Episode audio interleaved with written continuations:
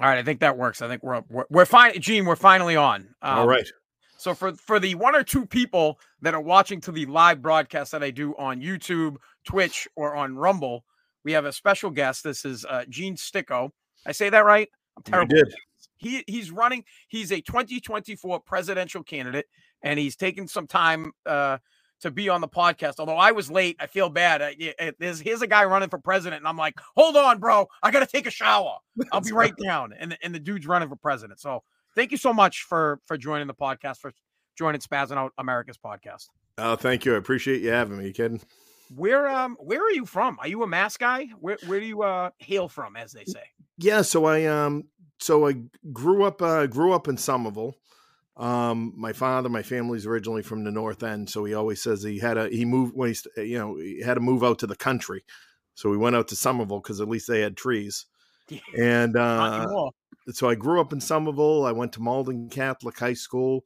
I left at 18 to uh, join the military. Did nine years in the Air Force, and then my uh, my post military career sort of took me around the world. Um, never never in my life expected I'd be back but after uh, getting married in in 2018 um, to a wonderful woman your future first lady Natalia yes. um, who is an immigrant uh, here from legal uh, now? she she is right now yeah yeah she's legal. because you guys got married right? Exactly. Is that how that um, works? I don't even know how that works like you can marry somebody and then they become a citizen right uh, no, no, no. It's actually yeah, it's a more complex problem than than that, and it's you know it's actually part of um part of my motivation for running for president was you know the the frustration with the immigration system. But we can we can touch on that. We will uh, in a bit. But you know, long story short, so yeah, so we wound up um 2018 uh, moving back to uh moving back to Massachusetts, and so now I'm in uh in the lovely town of Malden. Oh, that's so I thank you for your service. Thank you. So, I mean, that's that's huge. When you say uh, you're surprised you came back, do you mean like uh, because you you thought you were going to die, or you're just surprised that you came back to the United States in general? a little, little bit of both. Um, no, I, I mean, uh, particularly coming back to um, back home, back to the Boston area. You know, I mean, it was. I, I always had this this idea that it was really kind of cost prohibitive to have left and then try and move back. Um, which to some extent it is, to be honest with you. Um, and it's you know it's so funny because I remember about 10 years ago, oh god, maybe even more now, maybe 12, 13 years ago, I was living in the Netherlands. And there was an article that, you know, I came across talking about Winter Hill, Somerville, and you know the gentrification and you know these million dollar homes and and I'm I'm like what? What are they talking about?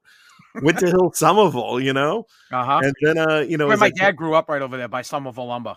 Oh no kidding yeah. So down we, um, yeah right down by uh, McGrath Highway there. Yep. Yeah and uh so yeah no it was funny and um so and and really i mean i wound up i probably spent more of my adult life living outside of the united states um you know so i have my little spots that i'm fond of and and you know where i thought i was going to retire to and i, I technically i retired in 2017 um and I had planned to just sort of go to Malta and chill out. And there's so much there. Wait, there's there's just so much there. I I, I have to.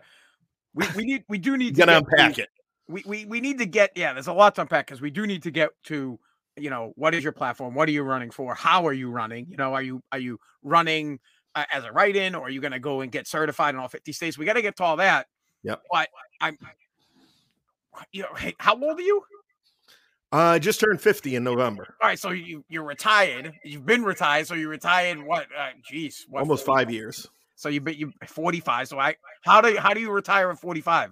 Are you wealthy, or did you just lot, decide lot, you know, I'm done? Lot, lot of lot of lot of good and poor decisions. Um, you know, I I had some uh, you know, I had some health issues. I'm a disabled veteran, uh, Sorry. as as Sorry. well. So you know, I had some some things from that. Um, but you know, my post military career, I worked in the uh, uh, I worked inside the oil and gas industry um, both working inside companies and as a government contractor. Um, I had my own government contracting firm for a few years uh, where we did uh, support of a lot of various agencies uh, in the space of uh, intelligence and geopolitical and transnational security risk management. Um, so it was a uh, it was a good career. Okay, so can you help me get a government contract for my business? Uh, I, let me tell you, I own a junk removal company, so I'm like, do, do they need junk removal? Oh yeah, Like, can I get in on this? I'm sure they probably. I bet you they probably pay. So it's eight hundred dollars a truckload from my truck. I bet Yeah. you they probably pay like two thousand a truckload. They Well, probably- I, they you know, I mean, the um, the thing about it, eh, you know, I wouldn't, uh, you know, those, those stories, the five hundred dollar hammers and two thousand dollar toilet seats. I think those are really more the anomalies and stuff like Mhm. that. But there's, I mean, for particularly for small businesses, there's a tremendous amount of opportunity um, available in, in government contracting. It's a, you know, it's a, it's a process to go through. It's it's a little bit intimidating. Um, it's a little bit bureaucratic, but it's it's actually not that difficult. Um, you know, you develop a GSA schedule, it's called, and next thing you know, you get calls from all the agencies in the area saying, "Oh, you you know, I saw your schedule. You're on here. Uh, you know, come get my stuff." How much? I am all right. You know what? Maybe we'll. Maybe I will text you this offline and see if how much it would cost for you to be if you were interested to be a consultant to get me on. I've been trying to do government work forever because I'm like, you know, it's it's you're always going to be busy. At least that's what make people make it seem to be. I don't know. I don't Yeah. want to hog up the time on talking about trying to get my company business, but I never really talked to anybody that's actually had a contract with. Oh, yeah. Look, I I I run a I'm the general director of an opera company now, and even being an opera company, I'm still registered in the the the government. I I registered the company in the government system um, for grants, um, and you know, n- never knowing when you know when an embassy might want a concert or something. So I'm uh, I'm ready. Oh, well, we definitely. If you don't mind, do you mind if I reach you out to you Yeah, no, no, after we do the all. podcast? Um, y- I wait let anybody buy me a beer. so now you just talk. Now you just said opera. What opera house are you running? Is it in Boston or is it like opera? Dude's got uh, a military, uh, government contracts, security, and now he's doing opera. Right. My wife, you know, my wife tells me to take out the trash. I'm like, look, I'm running an opera company. I'm running for president of the United States. I don't have time for foolishness like taking out the trash. So so opera. Let, let me let me ask you this. Yeah. Um, opera. What you know? What is opera? Musicals like plays? I don't know anything about opera. Or is it like uh, Bucci- Buccellini? Is that the guy's name? Bocelli, Bocelli. Okay. the Oh, blind so- guy. boy, you just made my night because you gave me you you just set up my straight line for my favorite thing. So Andrea Bocelli, he is so he's a magnificent tenor, right? And you, you've heard him, you you know, you know who he is. Um, and and people always say, you know, he's an opera singer and this and that. So Andrea Bocelli is to opera what Olive Garden is to Italian cuisine, Ah, right? He's gotcha. good. You'll enjoy it. It's Uh-huh. a good time, not the same thing. So it's not opera. Right, exactly. eh, okay. What what then? What's opera? Is it is it the fat lady? So uh, you you can say that, um, and and I'll blow your mind with all of the uh, the You know, it's not over contradictions on that. So so the short answer is this: I'm going to give you the um, our company is called Mystic Side Opera Company, and we're actually just starting it up here in Malden. So over the last four years of my uh, five years of retirement, that's been my primary project is um, sort of redefining uh, what the future of the opera industry will look like. And Mystic Side Opera is the culmination of that vision, you know, going forward. Uh, and you can find that at discovertheopera.com. And if that's too hard to remember, then I have an alternate domain that leads you to the same site because what I'm telling people is you don't have to go to um, you don't have to go to New York City for a world class opera experience. We've got that talent we're bringing to Malden, so you can forget the Met, and the domain is www.fthemet.com. I love it. F the man. I, you shouldn't be. Yeah, you won't forget that. So that's that's pretty cool. I I'm into. I you know what? I don't want to lie. I'm really not into musicals, but Yeah. Hamilton, and I know that's not opera. It's good. is it is probably I, and you know, probably because I'm, um, you know, America first. Rah, I love America. Yeah. It, I absolutely, lo- I know I could probably. I mean, I couldn't do it right now, but if we played it, I could probably word for word all three hours of it. My son Yeah. and I listen to it over and over and over and over. I love it. Yeah, I, and I've always, I, I mean, I've, I've been an opera fan since you know I was a teenager. Um, always loved Broadway musicals. You know, I love the Frank Sinatras, the Tony Bennett's, all the Yep. standards. You know, our our parents, our grandparents' music. Um, I still love some modern stuff and and all the rest of it. My wife's an opera singer, so that's obviously part of uh, you know, was the motivation of of actually getting into the business side of it. That's good. I'm going to see. Um, I, again, it's not opera, but I'm going to see Beetlejuice. Uh, Yeah. in May. Far So from I- opera. Yeah, I And know. it's- Phantom of the Opera isn't really opera either.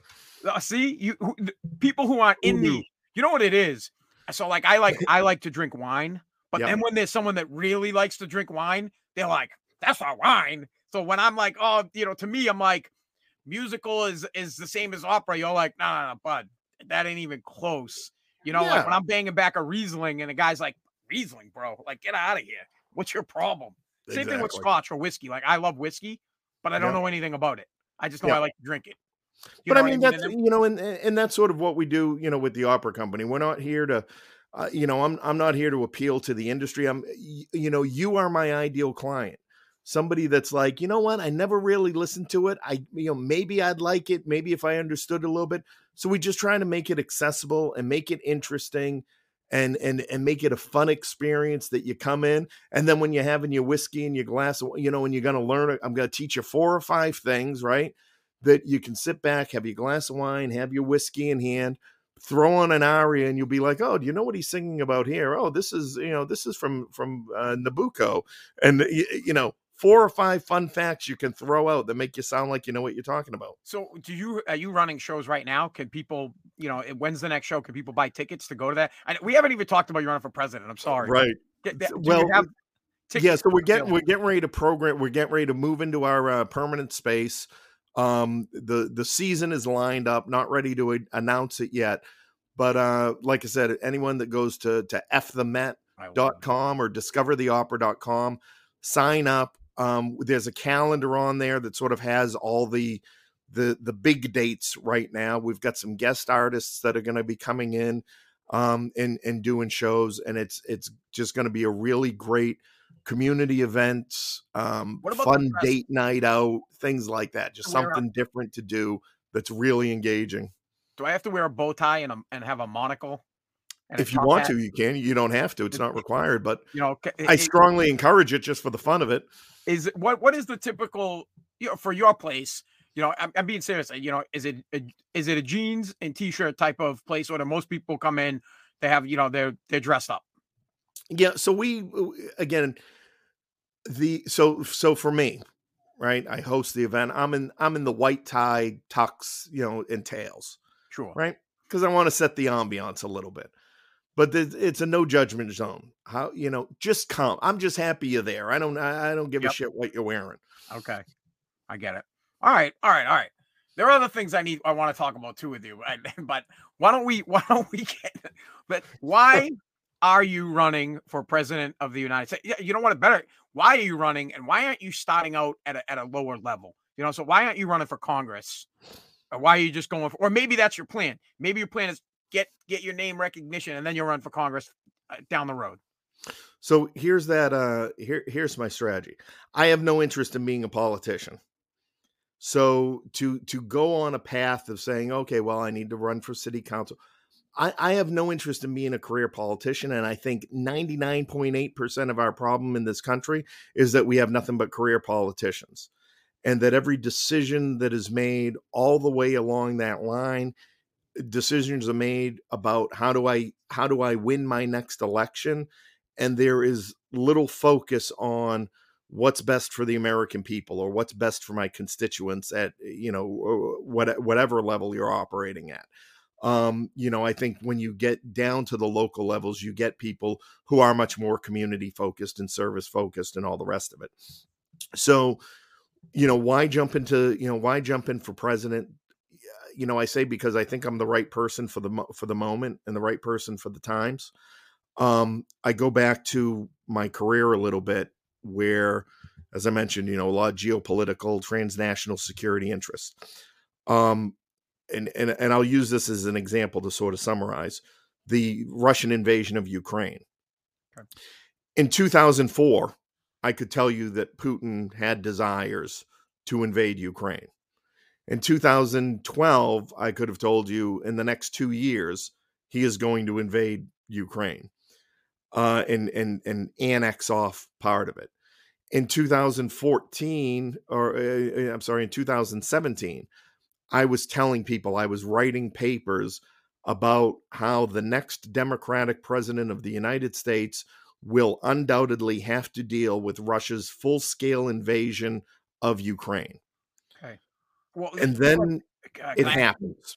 And so, then the build, well, then the buildup starts. Mm-hmm. And from our president, we see, well, we're sending messages. We don't know what he's doing. We don't know what his intents are. Then he invades, and everybody's surprised. So that tells me one of two things is happening.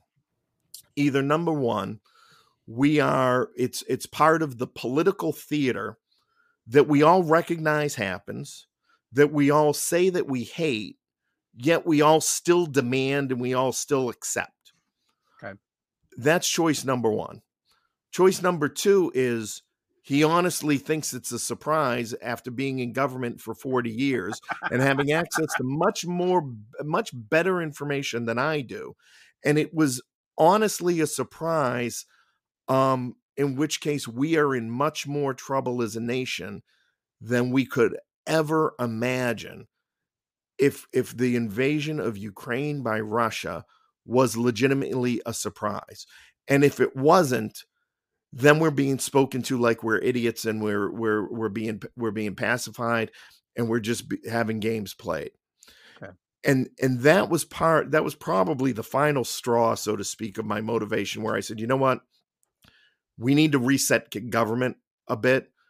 We need somebody in there whose sole focus is not a not a political agenda but in in leading government in a way that is authentically serving the American people.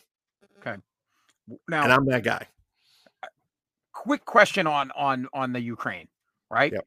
So when you say you could see it coming, at that time you're in the military, right? In 2004 no. or no? No, I was already by that time I was already out about five years. So, so you're watching, working... you know, George Bush, and you're and you're hearing things like, "Hey, man, Bush doesn't have this guy reined in." Like, well, I was living in so at that time. Uh, so post military, like I said, I was I, I, had lived in Lithuania for about three years. Um, so the the former Soviet Union in Eastern Europe was sort of my wheelhouse, my area of expertise. Um, so I was very much into you know the politics, the geopolitics of the region um, at that time. So why not? and you the other thing you mentioned is that uh, he was waiting for a democratic president why not why not do it when trump was president because so trump threw it trump threw a wrench in the works of the world essentially one of the main things that you got to remember about presidents um, and the way the intelligence world looks at them and the way that other presidents and, and their counterparts look at them uh, there are entire there are entire teams of people who study um, these politicians. So you know, somewhere sitting there in Langley in the CIA, there is an entire office of people who are dedicated nothing but to understanding Vladimir Putin, right? right.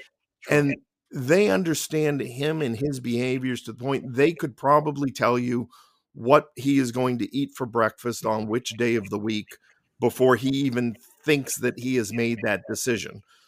Okay. They'll be able to tell you because they've they've studied them. So I mean that's good to know. I I, I feel right, like so, comforting that we're looking into people like that. Yeah, and, and so you know, and, and so that's you know somewhat of of what I you know did to a to a certain degree. Um, you know, certainly not that much in depth. So what happened with Trump was Trump came in and nobody knew what he was going to do. He didn't have a record. He didn't have positions, you know, on issues and whatnot. Um, and you know, so they they would look at the advisors around him, and you looked at guys like Steve Bannon and Um, you looked at who he actually had, you know, on the the full National Security Council, um, and so that probably sent a message that he would be more willing to fight. In general, a Republican president is more willing to Okay. go to war than a Democratic president would be. Then you have to take into account a bunch of you know a, a bunch of the elections and positionings in Europe at the time. Um, in the neighboring companies, you have to take into consideration politics of the European Union at the time, in order to kind of grasp that full picture and make a you know make a somewhat accurate analysis. Okay. Now, let's say you're you're you're able to rattle the tree here, and you you know, let's say you get elected. What what when you say you know uh, uh, get the government back for the people, are you looking back to? I mean, I I hate to bring to say this, but people say it all the time. Are you looking at the founding fathers and trying to get to what they originally wanted, or you you know what? Uh, we need to listen to Jefferson, and and uh, we need to blow this thing up. Should have been blown up every twenty years, and we redo it for the generation. Yeah, I don't think so much from that perspective. You know, I I think in terms of, um, you know, I talk about my my my first hundred days in office, right? What what's your plan for those first hundred days? Okay. So my first hundred days are about having all of the um, all of the institutions, all of all of our administration review what we're what we're doing. What are the policies? What are the processes? How do they serve the American people? And if we can't easily define and if we can't easily articulate and communicate how what how a program, how a, a an office, how an agency is serving the American people, um, then we really need to look at do we actually need that? You know, um, they talk about 87,000 IRS agents. Do we need 87? No. You know what I think we need? I think we need 87,000 advocates in government who can help American citizens navigate the various agencies.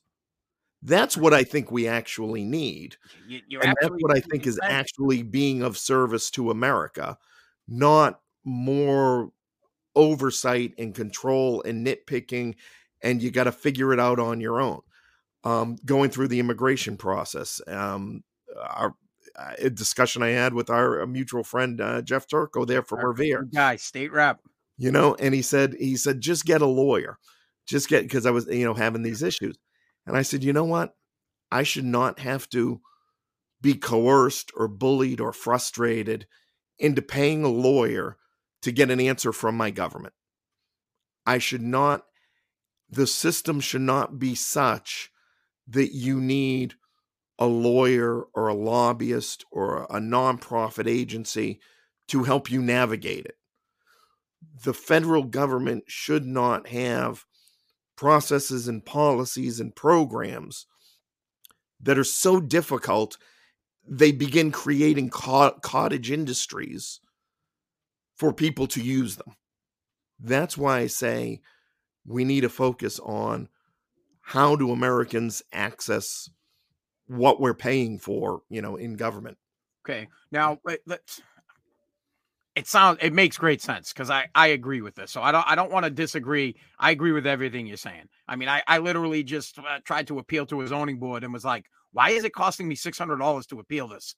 I'm like, this basically puts it out of reach for anybody that would like to appeal a problem that's happened in their neighborhood. You're charging me six hundred bucks. This is nuts. So on a federal level, I, I I understand what you're saying, and I like your idea of having advocates. I I think we should have people that do that paid paid by the government uh, to assist us um, in getting our, our voice heard. But when you say this stuff, you know, I, and I, I don't have the right word, right? But Mhm. people like, for example, when I bitched about that, someone called me a kook. I'm not calling you a kook, but this is what establishment people will say. They'll say, well, why, this guy Gene's a he's a he's nuts. He's a kook. Why do they why are they trying to hold on to something that doesn't work? When when you literally in just about a minute and a half just basically said, Hey, this is real simple to make our government work. And you laid it out. So why isn't it like that? Well, because it What's the works for them. How so? Like eh, because they It- can make millions because of they keep off of that's, it. that's how they keep their job, right? You know, I'll, I'll, I'll give you a great example. I had um, again on my immigration, um, somebody suggested I reach out to a congressperson's office, which I did, and I got in touch with their their expert on immigration. And in the discussion with her, I realized she wasn't an expert in immigration. Number one, and and within within federal agencies, there's an office called the uh, ombudsman, which is supposed to be the people's advocate within that agency to help you, you know, resolve issues and and all the rest of it. Um, and so in speaking with her, I said, well, I had I I I have filed something with the ombudsman's office, and I'm waiting on that reply. Unfortunately, the reply I got back was no clearer than the initial inquiry, you know, than the confusion of the initial res- initial response. But essentially, it said, you know, no, no, we agree. Um, you know, there, and they sort of answered a question that I didn't even ask. Yep. You know, and I'm like, why? And and again, I fancy myself. I'm I'm you know I'm eloquent enough to get an idea across in writing you know, I might not be the greatest speaker in the world, but I, I can get a point across, specifically when I'm asking a very specific question, mm-hmm. but I'm not getting a specific answer to that question. So, in talking with this congressperson's um, representative, her reply was, "Well, there's nothing that I can do. I I can't do anything different than than you can, right? Fair enough that's eh, you know what and i would have my head would have exploded if she said that to me well you know superficially i think that's great so if in reality if the agencies are such that even a representative from a congressional office is not able to influence that agency or get it good you know controls checks and balances i'm all for it. But what that also says to me or it raises the question to me, then what do then then what do we need you for? Yeah, if you can't do anything more than what I can do on my own, then then what's your job? Right. You your wouldn't have them working tell at me to go do it. They'd be fired. If they were working at your opera house, you'd say, "What do you do here? Nothing. You're fired." Right. What do what do you do? I mm. tell people that that sounds a lot like a web page to me. Yeah. what what do you do? Nothing. You're fired. Right. I I refer people. Oh, I refer people to what office to go to to solve their problem. That that's a web page. That's a web link. You're fired. See you later.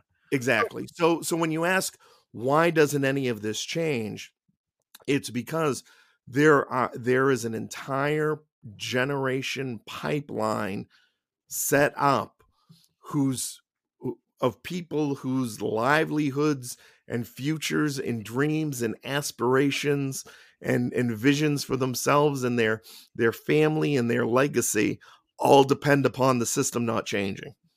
That makes perfect sense. My God.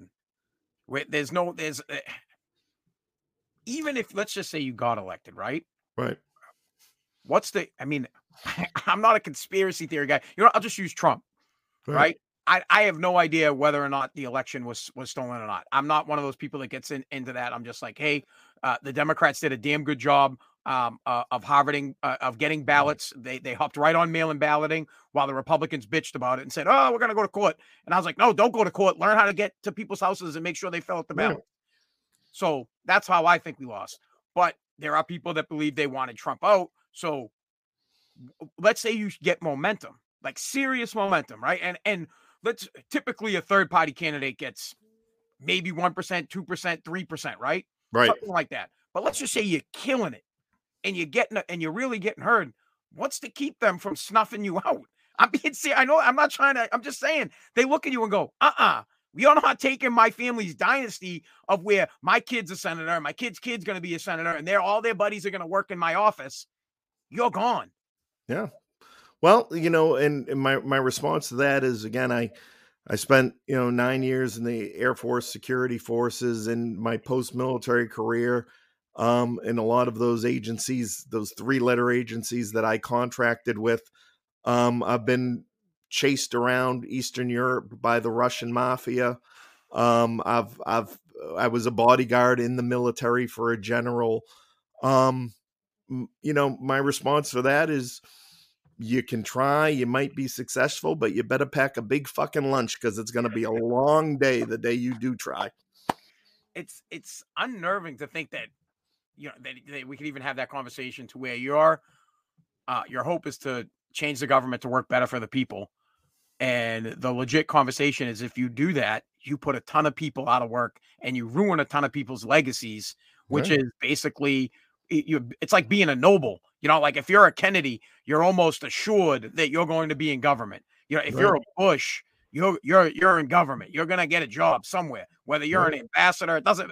You're getting a gig. Yep. You know. So I get a little recognition. Next thing you know, I'm Clinton. but you you. I'm just saying because right. when you start, I'm suicided. People, you mess with their money. Right. That's the issue, right? When you start messing with people's money, that's when people get upset. Yeah, you know? that's it. You know, I mean, so uh, I I think you know, to an extent though, what I would what I would hope is that should that momentum or when that momentum right. happens, sure, um, that it begins to change the conversations.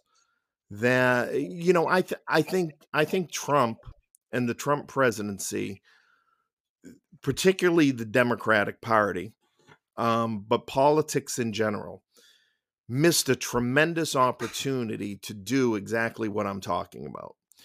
They they missed a tremendous opportunity to to refocus and reimagine um, what politics should be or needs to be in a, in America. I don't th- I don't subscribe to the you know the characterizations of you know uh, racism or nationalists or you know um, fascists you know that's who elected i think the bigger message with the trump presidency was a signal for change um, was an expression of, of frustration was a vote against the political elite and the status quo and and instead of in, uh, the, the democrats particularly would have done themselves a much better service by stepping back and saying, you know what? We hear you, America. We we hear this frustration. Um, you know, we we hear I, I, I, like to characterize, you know, a little bit of what we're we're experiencing over the last, you know, six, seven years now as this this this cultural fission between baby boomers um, for whom the you know the the world is moving too fast, and your your Gen Z and millennials who just expect instant change and instant gratification, and mm-hmm. you know we all know the unintended consequences of of just oh oh that's what you want okay well let's change it yeah and and what you know the opportunity that was missed was somebody to come forward and say that to recognize that to acknowledge it and to say, look, you know, we need to the the country always needs to progress. We we can always do better in everything, in every area, in you know, all of our all of our our social and and, and world relationships. Um there's always room to do better. There's always room to grow. There is always room for more freedom. There's always room for more expression. Um, and you know, but also explaining it doesn't happen overnight. No. All right. You know, we need to we need to be thoughtful. We need to be intentional. So we can we can move forward quickly. Let's move forward with intention. Let's move forward with purpose. Let's make sure we're being transparent about what we're doing and why we're doing it and let's make sure we're communicating um, you know, why it's good for the country and not just, you know, jamming an ideology down everybody's throats on whatever side you're on. Gotcha. What where do all right, so some of the the bigger topics, uh, where do you stand on the border?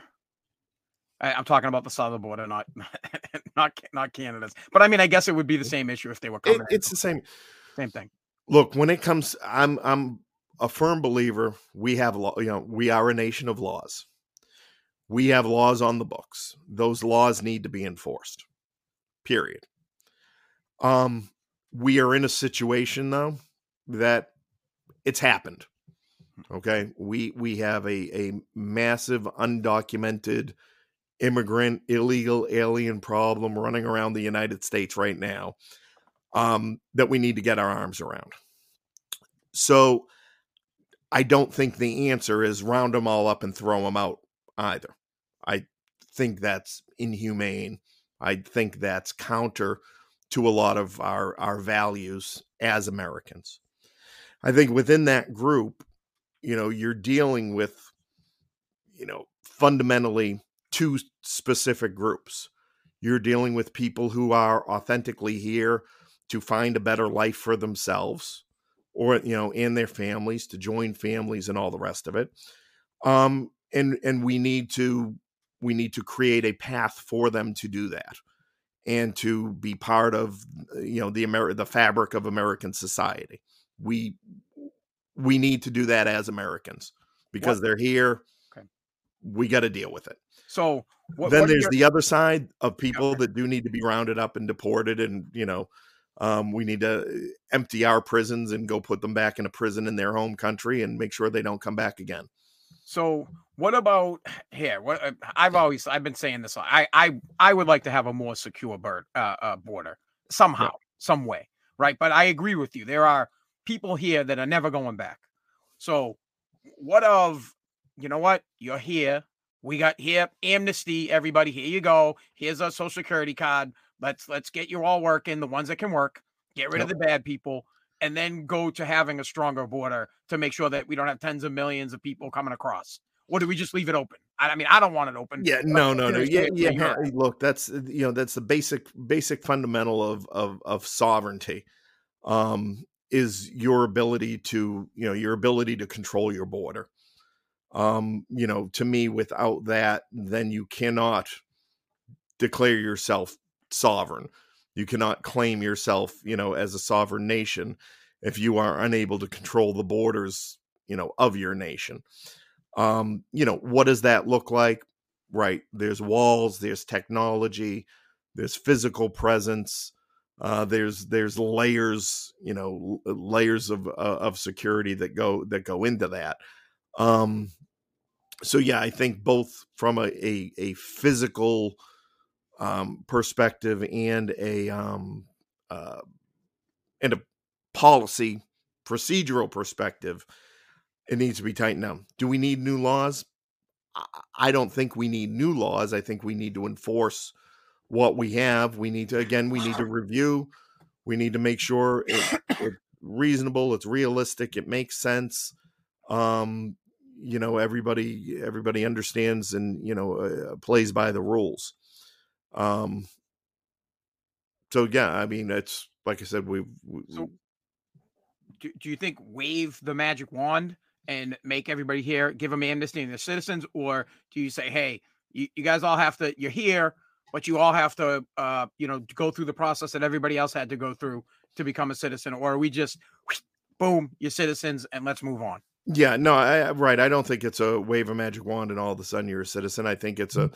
A process of, you know, ensuring that uh, in the same way, you know, you, you're a, a become a, te- you become a permanent residence. We have a process to, for due diligence. Um, you know, we can, uh, I know some of the problem with, with immigrants from any number of nations is the availability or legitimacy of um, you know of of records back in their home nations. So we need to do our best to establish that at least since you've been here, you have been a good, productive member of society. Um, you're a good person. You have good intentions, uh, and and and we need to to make that valid. And then again, let Congress decide what's the time frame to from from that moment to when you are able to apply to become a citizen and what is that you know what does that look like mm-hmm. um so got to give them a path um but we also have to make sure to a degree we've done our due diligence okay what now uh, what about energy what about gas are we making the move to, to electricity, uh, electric cars, or you know, let's dig, let's drill, baby drill, or let's get oil from wherever the hell we can get it from whatever country, and you know, stay with uh, diesel and Yeah. yes, So I'm I'm actually I'm a big green energy advocate. All for it. But it's not a 12-year plan. Um understanding uh, like I said I worked inside the oil and gas industry as well. Um they look in terms of 50-year plans. So I think there is certainly a path to cleaner energy there is a path to you know the electric cars and and and you know all of these ideas renewable energies the approach is a bottom up approach. It doesn't start at the federal government and and come downwards. Where it begins are in local communities or groups of communities that build microgrids that incorporate renewable resources your wind, biothermal, um, solar, and and power their own communities and power their own their own critical infrastructure within that community, and then the excess sort of goes into a grid, right? And if you got 5 Mhm. communities doing that, that excess all trickles up, and then at that federal level is where we start thinking about the long term plan for how do we uh, you know where where are the where are the charging stations for cars uh, where are we generating energy from so the short term issue when it comes to things like drilling is we need to drill we need to reduce our our our dependence on foreign oil um, and we need to go back to being energy independent if not an exporter uh, of energy, particularly when it comes to you know petro petrochemicals and carbon, you know, carbon based fuels and all the rest of it. You can't just flip a switch, but what you can do is develop a plan, a 20, 25, up through a, a really a 50 year plan that you're going to need to transition the country off of fossil fuels into stable renewable energy resources. Um, you need to make those early investments that improves the technology. I mean again anyone will tell you a lithium battery is not any more environmentally friendly um, than anything else uh, you know than drilling for oil um, you know we need to look at the politics of that you know a lot of people don't realize you know china has been china has been buying up lithium mines all over the world. I think they they own the biggest one in Mexico right now. Um, you know, so we have to we have to make some political calculations as well when we say we're going to transition. Well, you know, well, how we're, how are we going to do it? So where are we going to put it? You know, what makes sense in in in five ten year increments all the way to we're an advanced you know green green energy uh green energy solution but this idea that you know in in in the idea that just by mandating it it's going to happen it's it's a fallacy and it's irresponsible in every sense of the word uh, real quick, you just brought up China. Should should we allow China to be buying land in the United States? You know, buying up our farmlands and yeah, you know, let's say they No. bought a lithium uh, mine in China. Should we not? Should that be allowed? no absolutely not i mean in in this uh, you know and to me the if we so, sort of start getting into you know national security issues and all the rest of it we need to have a serious look at um, the influence of foreign governments across the board um, in the institutions of the United States, and even within you know the influ- they're an influence in uh, in major corporations in the United States. We're not all playing by the same rule book, and we need to start pretending that we are.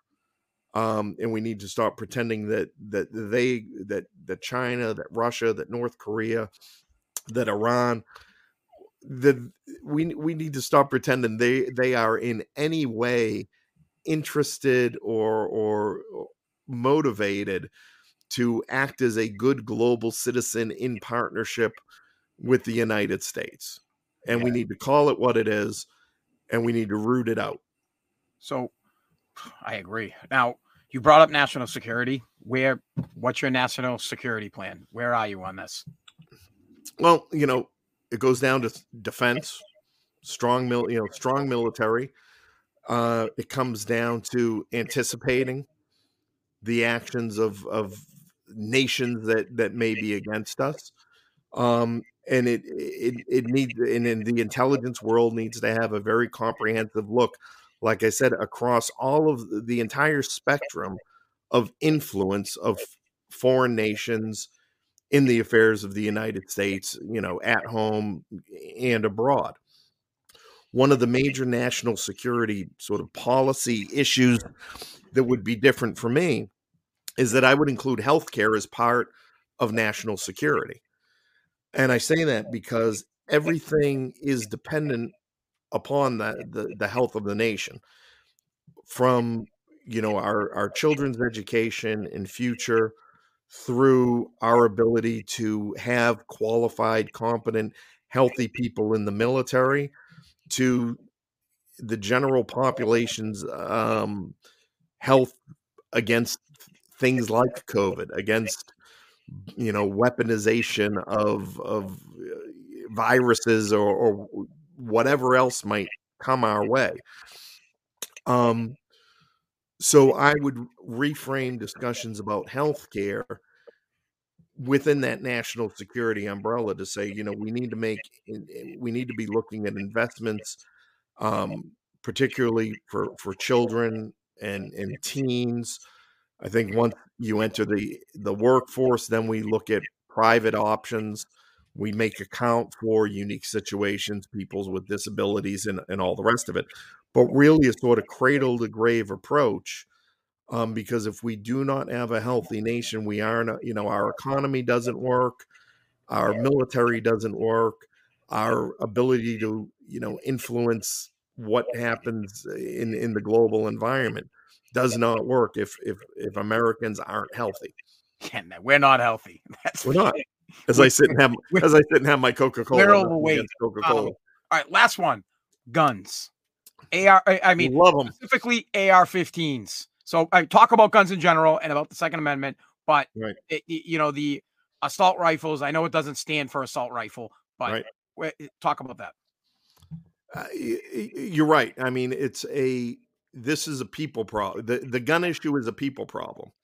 The gun issue is a mental health problem. Right? Again, national security.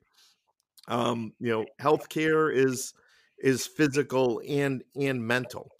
Um, you are not going to to deregulate people's feelings and, and emotions, um, people's propensities for violence, um, and all the rest of it. These the people that act with weapons. Uh, you know the pro- the problem isn't that they just were able to get a hold of a gun.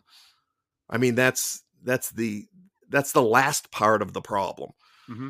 That's the end. You know, the problem began long before they ever put their hands on it. Um, so the the whole idea that you know because the gun exists because it's now it's not saying you just leave them out, right? We need to have uh, you got to be responsible. Um, you got to be got to have it locked up. You know, all, all again, we've got the laws for it. We've got the the fundamental controls about it but focusing on the the the method by which somebody committed an evil act mm-hmm. doesn't doesn't solve anything you know right i'm a firm believer in the second amendment mm-hmm. um you know they say uh, you know the four oh the forefathers could never have envisioned you know a weapon of such magnitude that could you know kill you know 30 people uh you know in one shot but again, the founding fathers, you know, their intention was that the people were armed, you know, to keep the government under control.